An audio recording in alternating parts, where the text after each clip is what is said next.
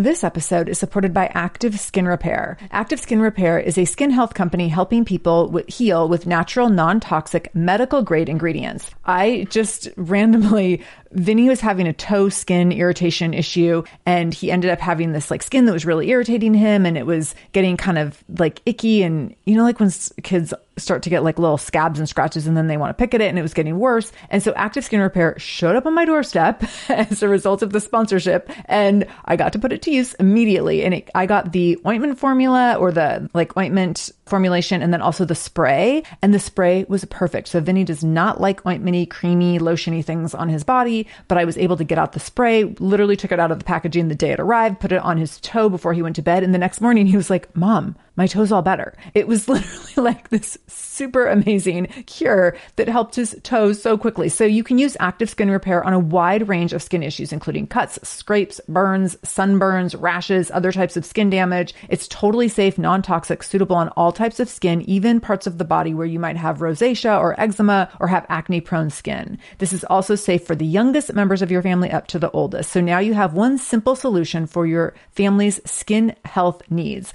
with over 500 500,000 happy customers and thousands of five star reviews and super safe and clean ingredients, active skin repair is something that you want to have on hand for your family. So to get your own active skin repair, go to activeskinrepair.com to learn more about active skin repair and get 20% off your order when you use the code shameless. That's activeskinrepair.com. Use the code shameless for 20% off your order. activeskinrepair.com, code shameless. Welcome to the Shameless Mom Academy. I'm your host, Sarah Dean, and I'm here to give you and other passionate, dedicated moms the tools you need to bridge the gap between motherhood and living the life of your dreams. I'm also here to help you be a little more shameless every day. Because if you aren't building a life you're extraordinarily proud of, what kind of legacy are you building? So let's dive in. Hello, shameless moms. I'm happy to be here today hanging out with you. This is always my favorite place to hang out don't tell the others. Don't tell the other people in all the other places that I hang out that this is my favorite place to hang out. And I'm feeling even more grateful um, about the opportunity to be here because I just came back from Chicago a few days ago from a conference called Podcast Movement. It was my first big podcast conference. So I've gone to a lot of fitness events, but having been in the fitness industry for 13 years. And now as I get into the podcasting world, um, I definitely want to pave the way as an expert in what I'm doing and make sure that I'm doing a really good job. And so uh, I went to Chicago and that was such a cool trip. It was really, really fun to be somewhere where not everyone was wearing spandex and not everyone was like trying to show off their hot bods or anything like that. It was a really amazingly diverse group of people. There was about 1500 or so people there and podcasters run the gamut in terms of uh, diversity. So it was super cool crowd. Um, definitely a little different than the fitness crowd, which is not as diverse. There's some diversity there, but it's definitely a little different than the podcast crowd. So that was really, really fun. I, I learned a lot of things. And I also, I have to say, I'm not trying to toot my own horn. I have a lot of growing and learning to do for sure. But I also was really excited because there was a lot of things that were happening there where I was like, oh, cool. I'm already doing that. And oh, yes, like this is the direction I'm already heading. And I got a lot of affirmation. So that was really nice. It was really nice to know that I was doing some things that successful podcasters do. So, cause you know, this is a new journey for me and it's nice to be validated sometimes. So that was really exciting as well. I got to um, hear some really amazing people speak. I got to hear Anna Sale from the podcast Death, Sex and Money speak. She was amazing and she has a pod, so her podcast is Death, Sex and Money. She gave a talk on how pod, how starting a podcast is like having a baby because she got on stage eight weeks after her baby was born to give this talk. So she was at this conference eight weeks postpartum and she gave this amazing talk with these pictures and it was like pictures of her in labor and pictures after the baby was born and all making it, um, this huge analogy as to how it compared to uh, launching a podcast. It was such a cool way to present. So that was really fun. Um, we also, I also got to hear, um, Gretchen Rubin speak. So she has multiple books. I think her first book was, um, her first, well, I, most, I think all of her books are on happiness, but, um, so she also has a podcast called Happier that she does with her sister, Elizabeth. And that's Elizabeth Craft is her sister's name. So it's Gretchen Rubin and Elizabeth Craft. And their podcast is really great. Um, it's a really, they're both moms. So they talk about mom things. They talk about family things. They talk about happiness because that's Gretchen's total area of expertise. So great podcast, uh, or the great, um, talk listening to Gretchen speak. And then I got to talk with her and her sister afterwards. They're coming to Seattle. So Seattle folks, this is exciting. My understanding from Elizabeth, Gretchen's sister said that they are coming on October 13th and she's going to get me information about where they're going to be and everything, but I will definitely be there. And I want to like get a crew of people to go see them speak. I think, I think they're going to be recording a live podcast that day. So uh, at the this event, so um, it'll be super cool. They're really cool ladies. I was actually it's funny when you hear people, um, when you hear people on podcasts constantly and then you see them on stage, it's definitely like you just get a different sense of who they are. And Gretchen Rubin, she was really funny and really fun. And like I get a little bit of that in her podcast, but it definitely came across differently, um, and more strongly on stage. I really, really enjoyed that. So I'm super excited. So October 13th, mark your calendars. I will be there for sure. And I would love to see other shameless moms there. So getting into today's episode, we're going to go back two weeks ago. By the time this comes out, it'll be three weeks ago, I guess, but we're going to go back to the 4th of the July weekend when my family and I and another family were, um, at a little lake getaway for the weekend. So the title of today's podcast is five ways to love your kids when you don't like them. So for me, I only have one kid. So five ways to love my kid when I don't like him. So sometimes this happens, right? Your kid who you would do anything for at any time is sometimes the person you enjoy least, right? And Vinnie and I have the cutest thing going on right now. He, I'll say to him, I'll say, Vinnie, I say usually before he's going to bed, I'm like, Vinnie, who's my favorite person? And he'll say, me referring to himself. And then I'll say, who's your favorite person? And he'll point to me and say, you. And it's so cute. Oh, I love it. And then we say, he's like says, I love you now without me prompting him. Cause like for a long time, I'd be like, I love you. What do you say back? like nothing like just forcing someone to love you. Right. So so cute and so fun that he's having these conversations like not prompted now where I'll say I love you and he just automatically says it back, which I just, I love. So we're having a lot of fun with conversations and he's getting to have like better emotional intelligence. I'm laughing as I say that because it's not always great, but I definitely feel like he's able to like identify feelings and talk through feelings. And so there's all these really great things happening with communication that is so fun and so funny. And language development, which is, you know, huge in communication, obviously. Language development has honestly been, I did not expect this, but I think it's been my favorite thing about being a mom is watching language development in a small child is the funniest thing ever. And I noticed it by the time he was two. I remember going to like his two year checkup and telling the doctor, this is insane. Like this language thing is killing me. It is so fun and so funny and it just keeps getting better. So now he has, you know, obviously he's speaking in sentences and paragraphs and asking questions and the things he says are just so funny. So it continues to be such an adventure and I love that. That said, there are times when I do not like my kid. And when we were at this lake, little lake getaway over 4th of July weekend was a few of those times came up. So this has happened now on two different occasions where we've been out of town and Vinnie just does not sleep well. Like it'll take him like over two hours to fall asleep at night. And then he wakes up super early in the morning. He has a really hard time napping. And after a day or two, that really, really catches up with him. Like he is a kid who he'll be four in September and he still naps every single day. So he's a kid who like needs his sleep and it's really apparent if he doesn't get it. So he can like miss like a nap and be okay. He cannot miss nap two days in a row or he can't like miss nap and then go to bed late. He just very quickly starts to fall apart. He's a highly emotional child. He's a very intense child. He is like his mother, but more in all those ways. Um, so, which is like, I love some of that. It's interesting to see myself in him. It is also incredibly challenging at times because we both have so many of the same characteristics. And so we can definitely, um, amplify each other's, emotions and exaggerate each other's emotions to some extent and we can really get each other riled up. So I've had to learn over time like what works and what doesn't work with him. Like timeouts with him and I don't work well. They actually really aggravate the situation in many cases. And there's just not a lot of research showing that timeouts are beneficial and and there's actually some research showing that they're the op- that there actually can be like kind you know potentially harmful. I'm not saying that timeouts are horrible. I think there's a place for them. So we use them. I try to use them sparingly. I use them mostly for when I feel like I'm losing control of a situation and I don't know what to do and I feel myself getting really frustrated and emotionally charged. I use them for the sake of separating Vinnie and I so that we can have like some space from each other. And that's usually when I'm home with him by myself because I feel like if my husband's there, we can tag team or usually like the dynamic just feels different. And I feel like I can kind of, between my husband and I, I feel like we can kind of, um, distract and devise a plan or whatever. It just seems to, the, the energy seems to dissipate. When it's Vinnie and I alone though, sometimes the situation will get really ramped up. And so sometimes I do just need like a few minutes of space to put together a plan to be like, okay, what are we doing? And then I'll go back into him and be like, let's sit down and talk. How about this? And we can like come back together where I have like let some of my anxious energy diffuse a little bit. So, okay, so here's what happened when we were gone. He, Vinnie wasn't sleeping well. And then in addition to that, we were with this other family who have a child the same age as Vinnie. They were actually born one day apart. And then they also had their little boy, um, who was, who was like one, I think he's 20, I don't, I'm trying to remember how many months he is. He turned one in February. So whatever. He's like one and a half ish.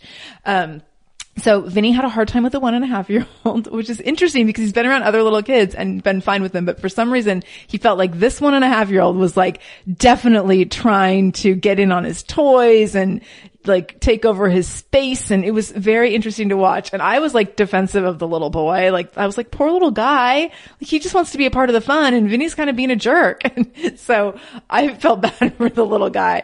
But, um, so what happened over the course of these two days, Vinnie was not napping. He was not sleeping well. We were not getting a lot of sleep because he wasn't going to sleep till like 11. So I wasn't going to sleep till like 12ish. And then he would be up between like around by, by six, he was up. And so, um, it was a little painful. And so what happened two days in a row at nap time, I was trying to put him down for nap and both days I was trying to put him down like he was well past when he needed a nap. It was like, you know, normally at school he goes down for nap at like 1230. At home it's usually closer to 1.30 and these days it was like 2.30. So he was well beyond nap time. He had been up earlier than normal. He had been up late the night before. So he was just kind of beside himself. And in one situation, so the first day, I'm trying to get him ready for nap and he's I can't remember what he was freaking out about. He was totally upset about something. I don't remember what it was at all, but he was very agitated and I think he was crying and I was saying no. And I, I wasn't like, it wasn't a super charged situation. Like I wasn't feeling emotional or anything. I was just kind of talking him down and whatever. And he had a toy car in his hand and all of a sudden out of nowhere, he smacked me in the side of my head with the toy car and it hurt like, like a mother. It hurt like almost like that instant, like tears to your eyes kind of a thing. And he's never done that before. Like he'll hit every now and then, but it's like kind of like swatting and it doesn't really hurt. And like I, I make a big deal about not hitting and that we don't hit and all those kinds of things. But this was like, this really hurt and it was with a metal car. And so what's funny is my husband was actually in the room. I was putting Vinnie down for a nap and my husband was, had been, come in to grab something or bring something up to us or something. Vinnie, uh, so I have to, I'm going to go back in just a second and talk about my last career, but I ended up, I was on my knees, eye level with Vinnie when this happened, when he smacked me on the head. I grabbed him, put him down to the floor and had my hands on his, he was on his side and I had my hands on his hips, one hand on my, his hips and one hand on his head, like holding him down on the floor and not like holding him, not aggressively like slamming him to the floor, but like I just got him down to the floor and I was holding him there and I just held him there and he like was screaming at the, he starts screaming and he's super mad at me. And again, I don't remember what started the whole thing. So it was just like an expansion of what he was already mad about. And now I had him pinned on the floor. So again, not an aggressive pinning down, but essentially it was like a therapeutic hold. So then from that moment, I, you know, I was like, you do not hit me with a car. I took the car away from him. Said, we do not ever hit people. We don't hit people when we, with other objects. And then I got him up and you, and I had taken away the car. So then he's super upset about the car being taken away. And so then he starts to lose it like physically. He's screaming. He's like physically shaking because he's so mad at me for taking the car away. So then I wrap his arms around him and I wrap him in front of me into a therapeutic hold position. So if you're at all familiar with children's therapeutic holds, this is just a position. It's essentially like the child is hugging themselves and you're hugging them. And it just gets their whole body all kind of curled into this little ball. And then you just hold them there and kind of let the energy diffuse from there.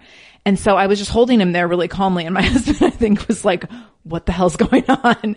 So this takes me back. What was funny is like after all this happened, so then a few, I finally got him calmed down and I got him to get, take a nap and got him to fall asleep, all this stuff. So I go downstairs afterwards and my husband's downstairs with the other family and I'm like, um, I hope that didn't freak you out. Like I didn't plan on putting our child in a therapeutic hold.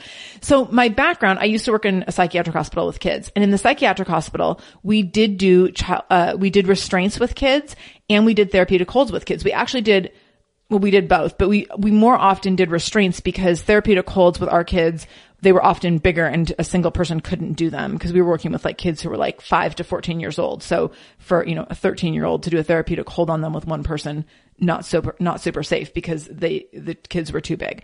So we did, um, restraints where we would, if a child was acting out, so if a child was being physically harmful to themselves or to someone else, we would physically bring them to the ground and hold them down until that they were back in control of their body. And it was a very like calm way that we did it. It was like you would get the child on the ground and then you would just very calmly, and the way we did it was you would have a staff member on each arm, a staff member on each leg, and then someone with their heads. You had like at least five people with you. Often there was more than that. It was a big deal. It didn't happen all the time, but it was a big deal. And it was very, the way we did it, there was a whole protocol around it. And the person leading the whole situation, um, it was called a show of support. So the person leading the show of support would very calmly be talking to the person who was being held down, saying, you know, like giving very specific instructions and talking them through the situation, trying to de-escalate them. And then we would let them go like one limb at a time and say, okay, you know, um, now that you're seeming back in control, you know, Jeff is going to take his his arm off of your arm, and we're going to see how that goes. And then like one coworker would take their arm off. Then I would say, okay, you know, on your other arm, Jenny, she's going to take her arm off your arm, and then we make sure they say calm. And then okay, now you know Jennifer's going to take her hands off your foot, and it would be one limb at a time. So this is how we manage it in the hospital setting. And when I was in that hospital setting, I knew like how to do these things and you just did them very routinely. We practiced doing them and we practiced doing them in safe, appropriate ways. We practiced doing them in therapeutic ways.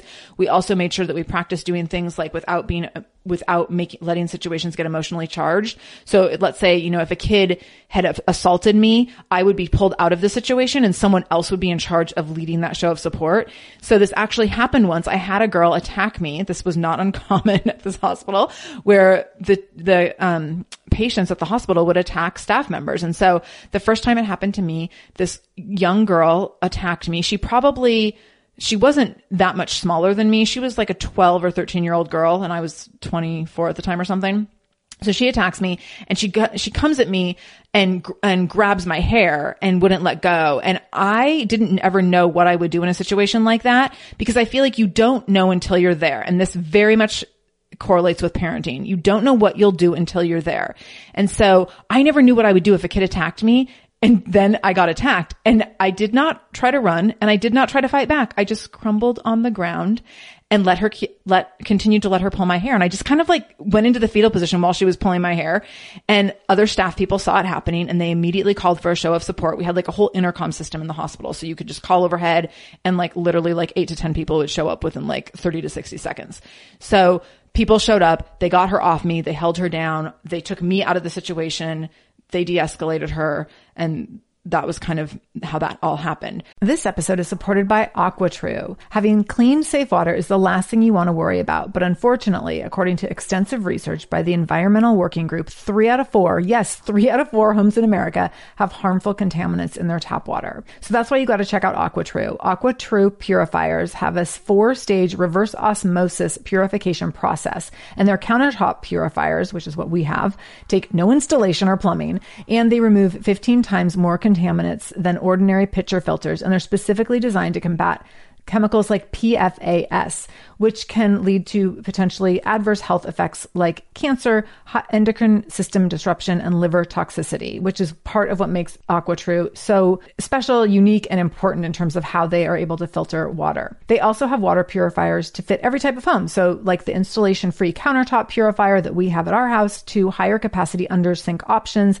They even have Wi Fi connected purifiers and mineral boost options. So, I'm so excited about our new AquaTrue. And here's the thing I swear it's like a gentle reminder to actually drink more water every time you walk into your kitchen. So we are drinking more water now and also more clean water. So more water that is more clean. Feels like a double win. I'm feeling pretty impressed with us. I feel like sink water, tap water becomes invisible at a certain point. And when I see the purifier on my counter, it's like many time a day reminder to like keep drinking, keep drinking. So I want you to check out AquaTrue for yourself and for your family. AquaTrue comes with a 30 day money back guarantee and that makes it a great gift as well. Today, my listeners can receive 20% off any AquaTrue purifier when you go to aquatrue.com. That's A Q U A T R U.com and enter the code shameless at checkout. That's 20% off any AquaTrue purifier when you go to aquatrue.com and use the code shameless, S H A M E L E S S. aquatrue.com code shameless.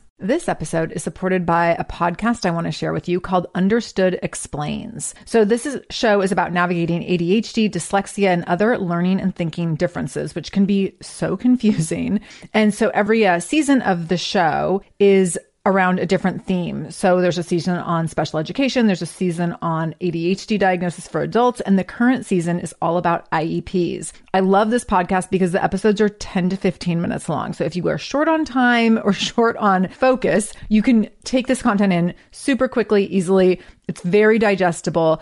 And the show is hosted by teacher and special education expert Juliana Urtubey. So Juliana talks all about how to navigate educational plans, IEPs, she talks about the differences between IEPs and 504 plans. She really breaks things down in a really clear and simple way so that you have some of those questions that you might be thinking around like, does this pertain to my child? Is this something I need to be looking into? Like, where do we go from here? Where do I go if I have questions? Juliana has you covered. She explains so many different things and so many different little pieces and nuance of IEPs and special education and different things on Understood Explains. So I want you to go check it out wherever you're listening to this podcast. You can go listen to Understood Explains. Just go into your podcast app, do a search for Understood Explains, and it will pop right up. Click on it, pick your episode, and get the answers that you've been looking for and the support that you need around different learning differences and differences in school.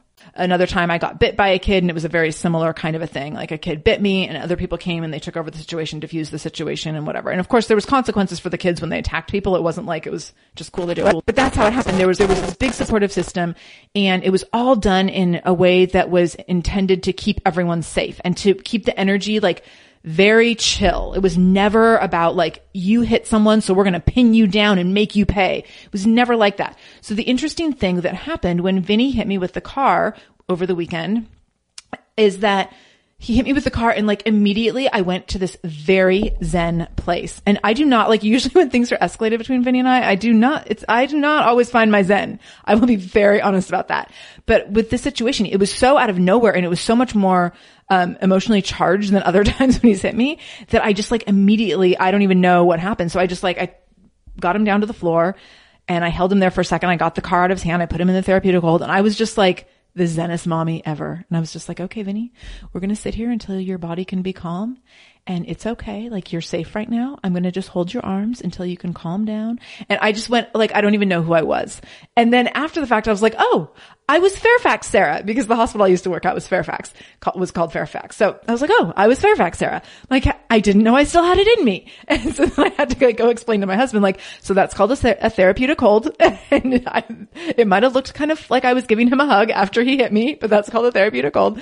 And then we kind of progressed from there. So then the next day at nap time, very similar situation. Something's escalated again. I think because Vinnie wanted to like have Legos in the bed with him or something during nap time. And I was saying no, that he needed to go to sleep. So he kicks me in the mouth and I'm like, are you kidding me? And so he kicks me in the mouth and kind of the same thing. Although this time I wasn't quite as zen, but I was like, okay, so we're done talking now and you're going to lay here. We're not talking about the Legos anymore. And we're not in this, and the kicking in the mouth, it was actually much more gentle than the hitting in the head with the car. Um, it, he was definitely testing me a little bit more. Like it wasn't just like this angry outburst. So, and then I, in that situation, I actually ended up tagging out with my husband. I was like, I'm not doing this two days in a row. Like I did this yesterday. I stayed with him forever till I fell asleep. I was like, I need you to take over. So then since then, my child has come home and been much well, more well rested and these behaviors have not shown up at all. These are like totally outlier kinds of behaviors for him. So it was really important for us to see that like this is what happens when his basic needs aren't met. When this child does not sleep, these are the kinds of things that happen, like super escalated situations. He can't manage his emotions. He can't manage himself physically. Like he is just so he's a kid who needs his space and his sleep. And he wasn't getting those things because we were, his sleep was limited and his space was limited because we were with an, with another family, which is fine. Like it's, we had so much fun with them. I'm so glad they joined us for the trip, but it's just kind of the, the, the dynamics changed and this is a result. So as a result of that, I did not really like my kids so much that weekend, or for at least for some periods of time. And I think this is really, really common. You know, there's certainly times at home as well when I don't like my kid. Like I said, I would do anything for this child. And if anything ever happened to him, I would die. I think about this routinely because I'm weird. I do, like, please tell me if other moms think like this. I think of what I would do if something happened and I really like, I feel like I could not go on if something happened to my child. And it is one of my biggest fears of only having one child so far is like, what if I end up only with one child and something happens to him? I really, I don't, I cannot imagine my life without him. As long as it took me to adjust to motherhood, I'm adjusted now. I'm in it and like there's no turning back. So I'm very optimistic that I will continue to be a mother to this lovely child for his entire life and my entire life. And it'll be amazing and magical. But I do every once in a while think like, oh my God, what would I do if something happened? I, I, I don't know how I would go on. So my mind does go there every now and then, even on those days when I'm like, you know what, kid, I love you, but I do not like you. So I want to give, and I, I'm hesitant to give parenting advice because I'm definitely not a parenting expert and I screw up every single day. But I have worked with kids it is part of my background and it is you know, for a long time, it was a big, it was my whole career passion. And so I wanted to talk about how I've kind of melded some tips from working with kids and working with adults in fitness and working in psychology and sociology over the years. Um, so my background, you know, I have a background educationally in elementary education, sociology, psychology, and fitness. And so all those things combined, that that's a lot. I'm, you know, I'm kind of an expert in a lot of different areas and I'm not, you know, PhD level in any of those areas, but I definitely know what I'm talking about to some extent in all of those areas. So with that said, I am going to give some parenting advice today, but not because I think I'm a perfect parent and not because I think I'm a parenting expert. So with that said, I do want to give you five ways to love your kid when you don't like them. And these are things that I put together and information that I put together that I think is just really helpful information that you can keep with you. Like take notes, write this down and pin it up on your refrigerator because especially those of you, I was thinking about this and doing research on this. And I was thinking about stay at home moms and thinking about the times, you know, before I had Vinnie, now he's in school four full days a week. So I don't have super long periods of time with him like I used to.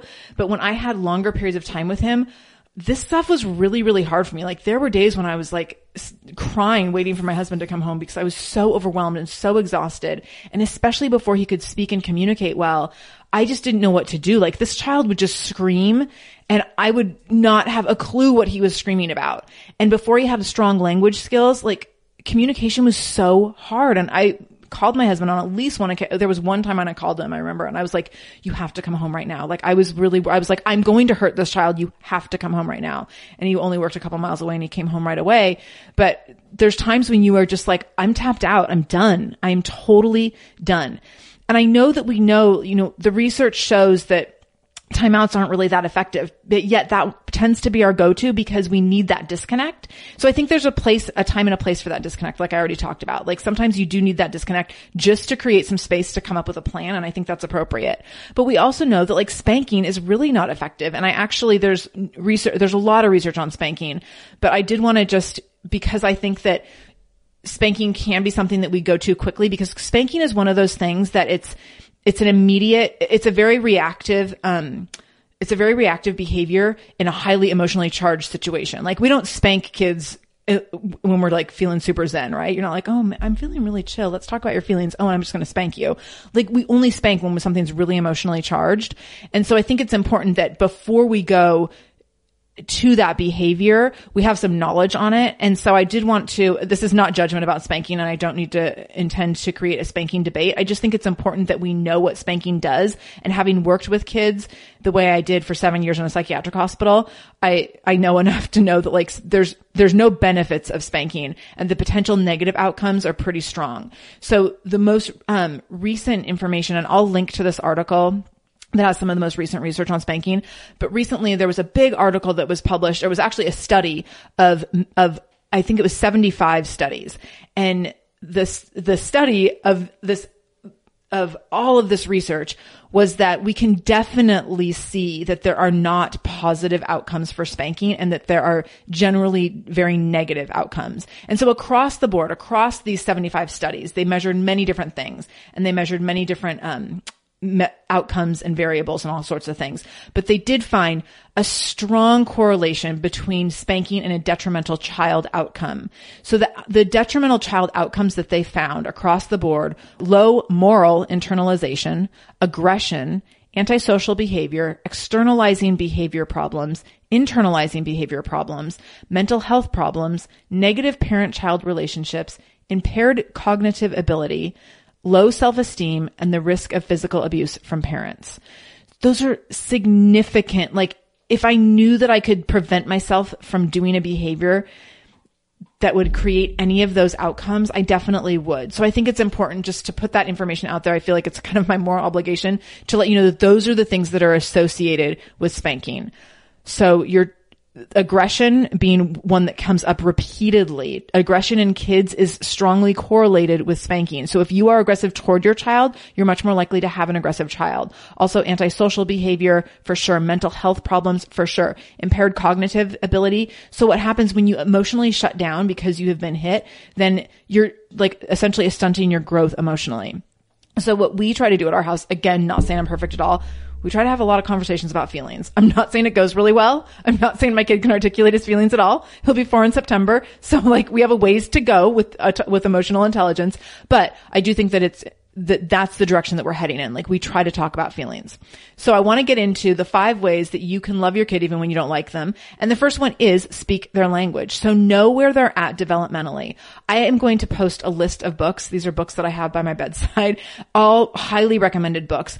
They're books I'm not like, I do not do a ton of parent reading because I just, I don't have the time. And when I do sit down to read at nine o'clock at night, I can literally get through like two paragraphs before I fall asleep.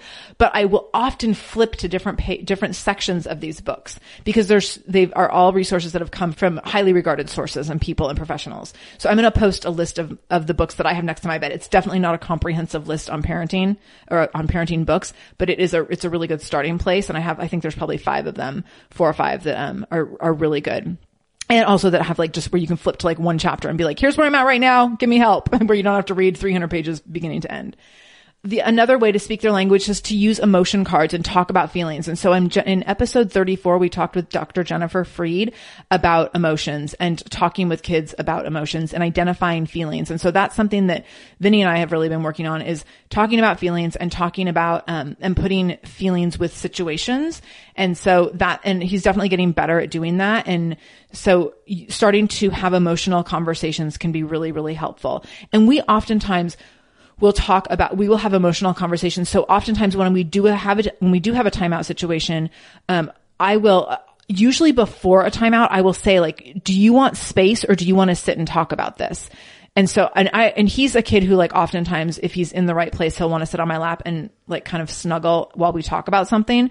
And so I'll say to him, like, your choices right now are you can go to your room and have space or we can sit and we can talk about this and then kind of let him choose. And I'm not saying he's always like, oh yes, I want to talk about my feelings because sometimes he just keeps screaming and he ends up in his room. And then I'll say like, I'm going to sit outside. I sit by his door and then when he's ready to talk, we talk and it's usually like a big long thing, but he knows that like I'm always there and we always end with like, let's sit and talk about it and let, we talk it through. And so it always ends with, a feeling of connectedness rather than ending with isolation. And I think that that is very important because that's the downfall of timeouts is that a child learns that every time they express a feeling or every time they, a situation gets to a certain point, they will be isolated. And that's, there's not a beneficial outcome to that.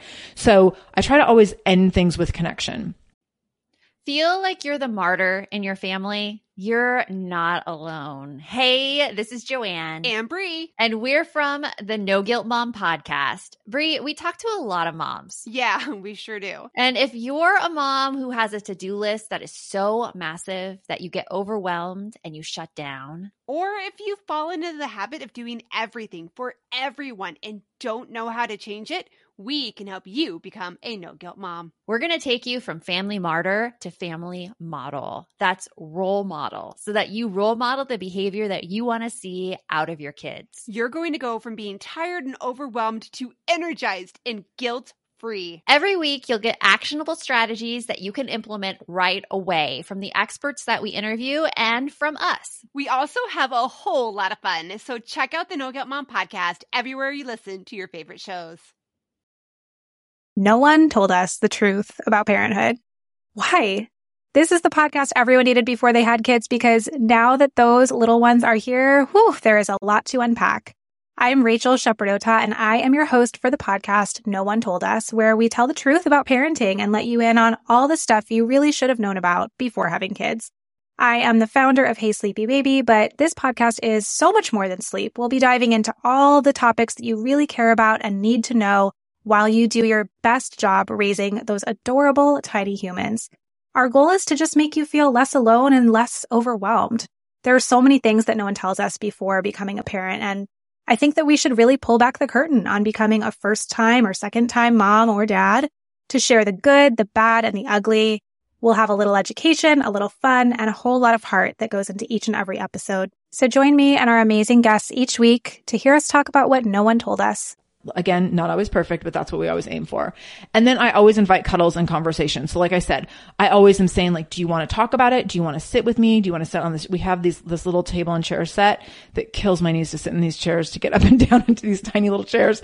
But I sit in the tiny little chairs and I'm like, do you want to sit in the chair with me? And we can sit here and talk or we sit in the rocking chair in his room and we'll talk. So always inviting cuddles and conversations. Number two is learn kids, your kids currency. Some kids have really easy currency. You can like bribe them with like gummy uh, with uh, goldfish crackers and other kids like have nothing. But you have to learn your kids currency. So what toys can you motivate them with? What what like sticker programs can you motivate them with? What food items can you motivate them with? What activities can you motivate them with? There's all sorts of different ways that you can motivate your child and that doesn't mean that you're bribing them into certain behaviors but you can set them up to be successful. So one of the best ways to get away from situations where you're having to give consequences all the time is to set your kid up to be successful. And so always with opportunities for them to make a good choice. So we do this with, we have a sticker chart. I'll post a picture of it with this episode. So we have a sticker chart and with the, sticker chart, we have Vinnie, I never put more than two or three behaviors on there. So Vinnie gets stickers for two or three behaviors. Now that said, there's like 40 behaviors that I would like him to change probably. It's like number one being his use of the word poopy butt and how it is the most commonly used word in his language right now.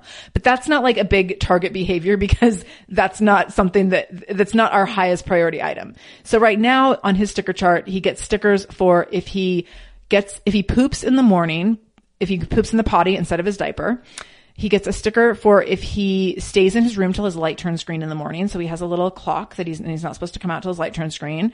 So he stays in his room quietly playing, which he has gone from doing like 50% of the time to doing right now. He's doing it like 100% of the time. He's totally killing it.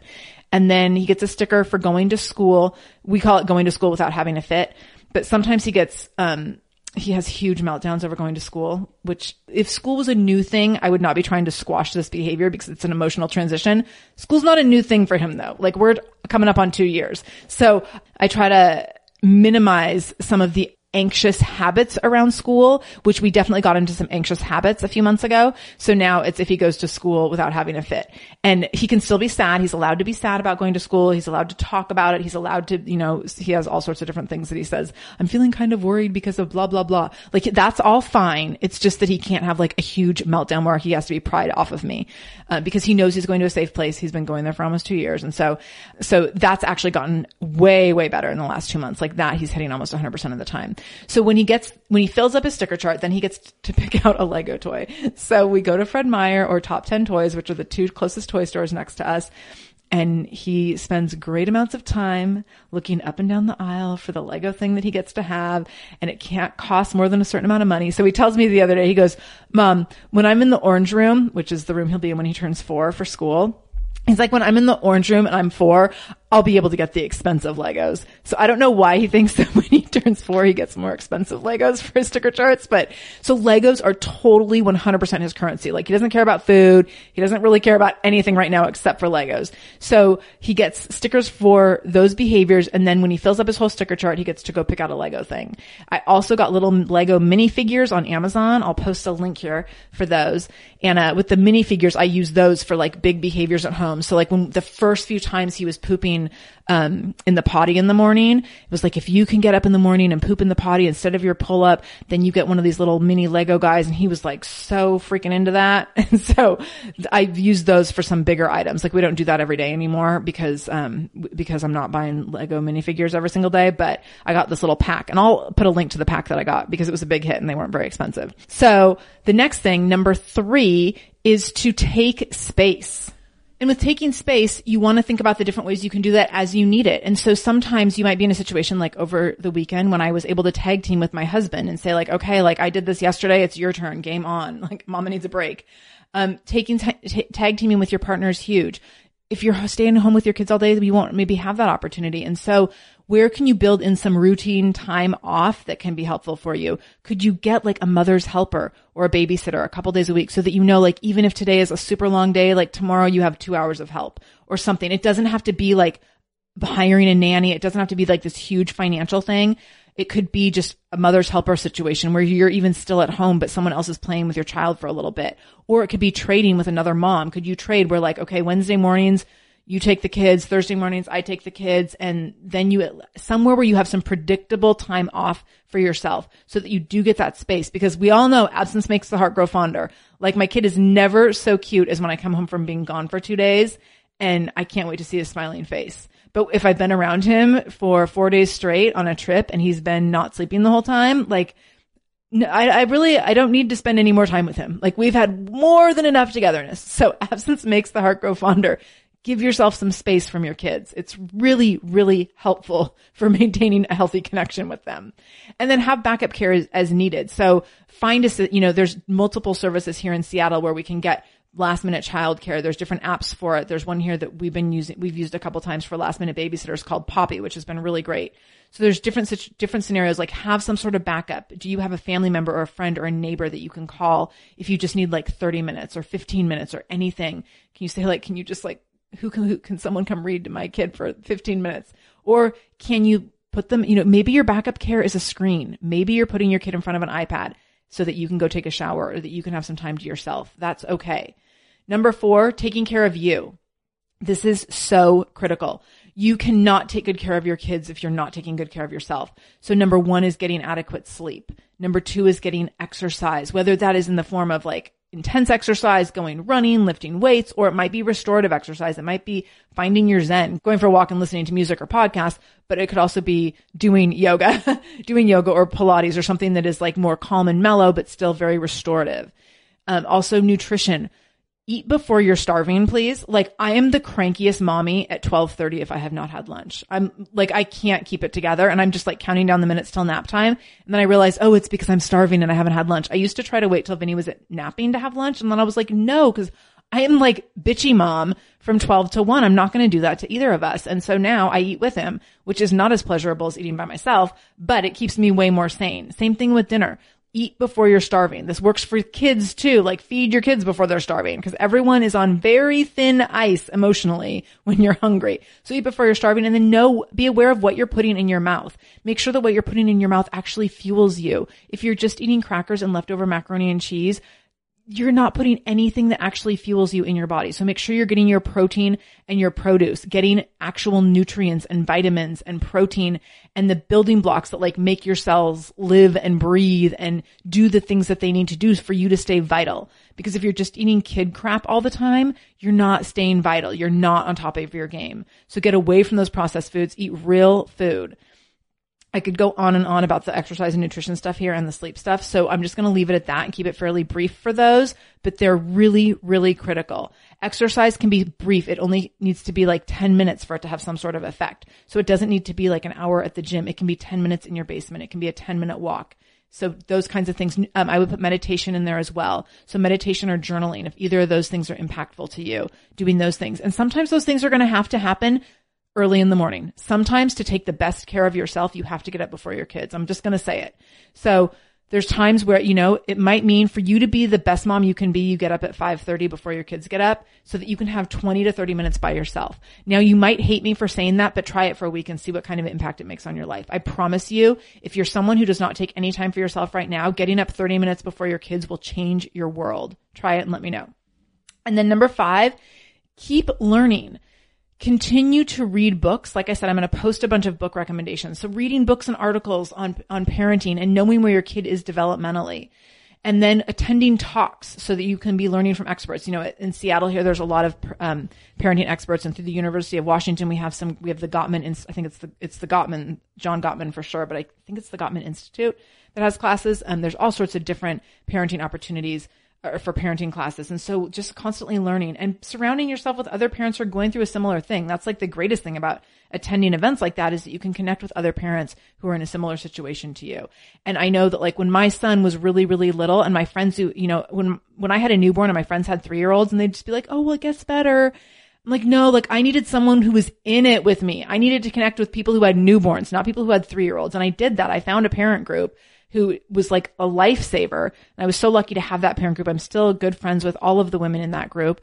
And that was an essential connection for me, and es- an, essential relationships to be with parents who had kids who were the exact same age, going through the exact same developmental milestones, because then I knew what was normal and what wasn't. And I knew what I needed to be freaking out about and what I didn't need to be freaking out about, which is very comforting. Like it really helped me to know that I think six out of the seven moms in this group hated nursing. And I was like, yes, like it's not just me. Thank you. So super helpful information, right? To know that you have some support and some camaraderie and some and some solidarity with other women and other moms and other parents. So important. If you can't do that live in person, there's tons of Facebook groups. So I've talked about Facebook groups and I've talked about like getting wrapped up in the comments and the conversations and the gossip and like be mindful of all that. But there are some great groups and I'm a part of some that are specific to Seattle parents that are really helpful. It's helpful to be able to say like, you know, when my son was three and I was like, we're getting rid of the binky. What's the best way to do it? And I got tons of suggestions. And then we ended up doing this whole binky fairy thing. It was like magic. And I was so paranoid about it and it worked great. Same thing with potty training. Like I posted a couple of questions about potty training, got lots of great advice in conjunction with other, talking to other parents in my parent group, talking with my doctor about it. And then I felt like I had all these tools. So continuing to learn from other parents and professionals in your community just makes all the difference.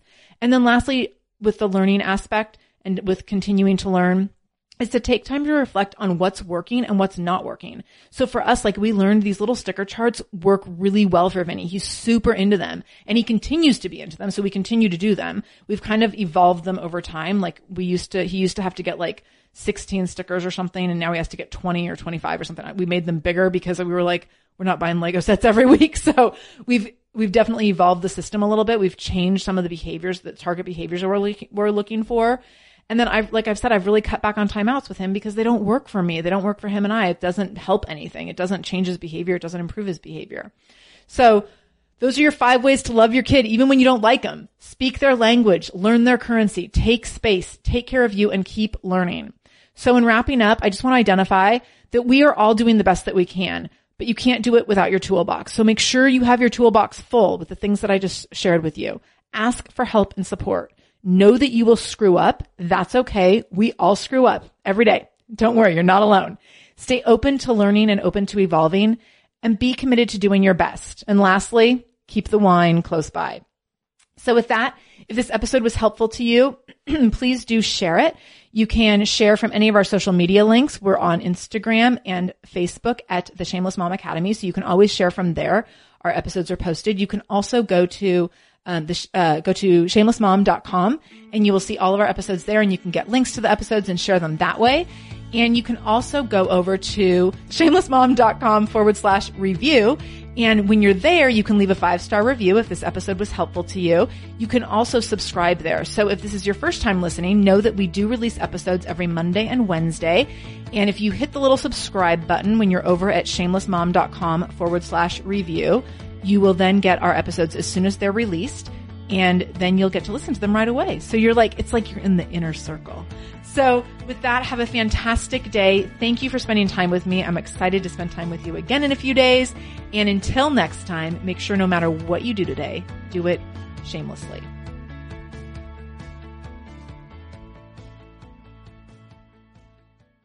Hey there, I'm Debbie Reber, the founder of Tilt Parenting and the author of the book Differently Wired.